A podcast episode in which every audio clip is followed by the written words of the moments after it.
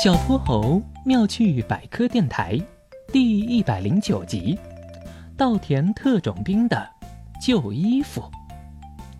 早就听说猪爷爷种的水稻要熟了，趁着这个晴朗明媚的周末，哼哼猪央求猪爸爸带他回爷爷家，看看那片金黄金黄的稻田。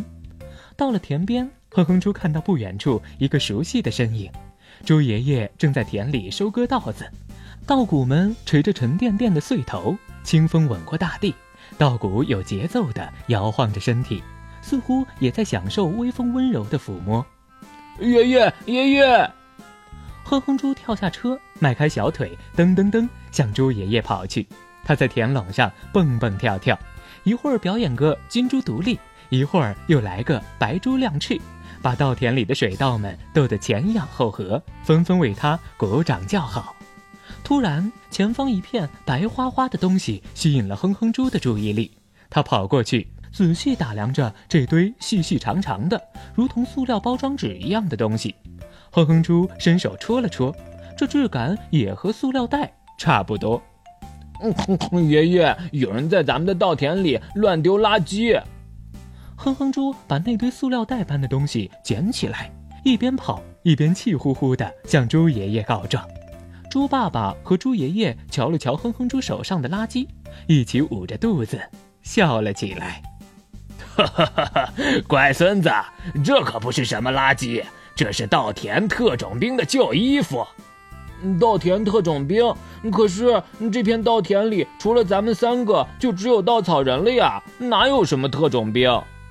哼哼猪拎起那堆垃圾，又仔细看了看，怎么也不像稻草人身上的。这稻田特种兵啊，就是那些住在稻田里的小水蛇们。有些坏心眼的老鼠总是来偷水稻吃，而这些小水蛇就会把偷稻子的老鼠抓出来，狠狠教训他们一顿。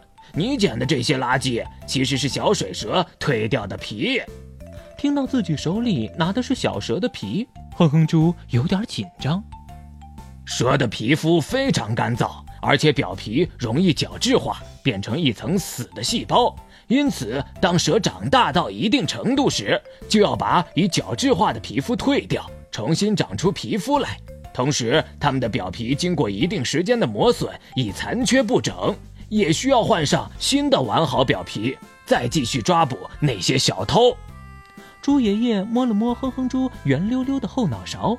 哦，这样说来，咱们可得好好感谢这些辛苦的稻田特种兵了。哼哼猪捧着那些小水蛇刚蜕下的皮，突然觉得它们既重要又珍贵。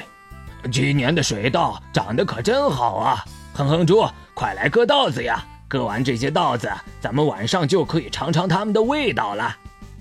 夕阳吹着轻松的口哨，把火红的晚霞涂满了半个天空。